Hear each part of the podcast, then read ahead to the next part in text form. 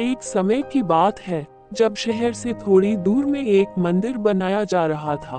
उस मंदिर के निर्माण में लकड़ियों का इस्तेमाल किया जा रहा था। लकड़ियों के काम के लिए शहर से कुछ मजदूर आए हुए थे। एक दिन मजदूर लकड़ी चीर रहे थे। सारे मजदूर रोज दोपहर का खाना खाने के लिए शहर जाया करते थे। तो उस दौरान एक घंटे तक वहाँ कोई भी नहीं रहता था। एक दिन दोपहर के खाने का समय हुआ। तो सभी जाने लगे। एक मजदूर ने लकड़ी आधी ही चीरी थी, इसलिए वह बीच में लकड़ी का खूंटा फंसा देता है, ताकि दोबारा चीरने के लिए आरी फंसाने में आसानी हो। उनके जाने के कुछ समय बाद बंदरों का एक समूह वहाँ आ जाता है। उस समूह में एक शरारती बंदर था, जो वहाँ पड़ी चीज़ों को उल्टा पुल्टा करने लगा। बंदरों के सरदार ने सभी को वहाँ रखी चीज़ों को छेड़ने से मना किया।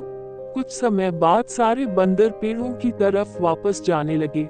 तो वह शरारती बंदर सबसे बचकर पीछे रह जाता है और उधम मचाने लगता है।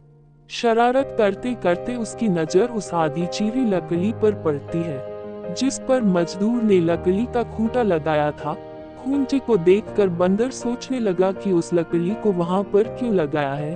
उसे निकालने पर क्या होगा? फिर वह उस खूंटे को बाहर निकालने के लिए खींचने लगता है। बंदर के अधिक ज़ोर लगाने पर वह खूंटा हिलने और खिसकने लगता है, जिसे देखकर बंदर खुश होता है और ज़ोर लगाकर उस खूंटे को सरकाने लगता है।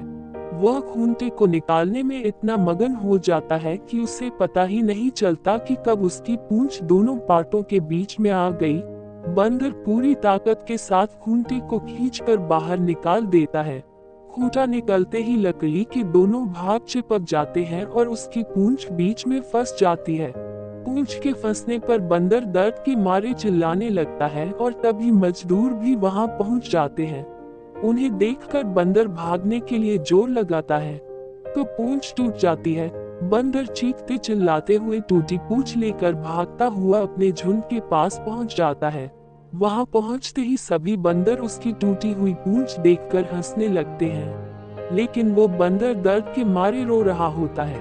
इस कहानी से हमें यह सीख मिलती है कि हमें ना तो दूसरों की चीज़ों के साथ छेड़छाड़ करनी चाहिए और ना ही उनके काम में दखलंदाजी करनी चाहिए।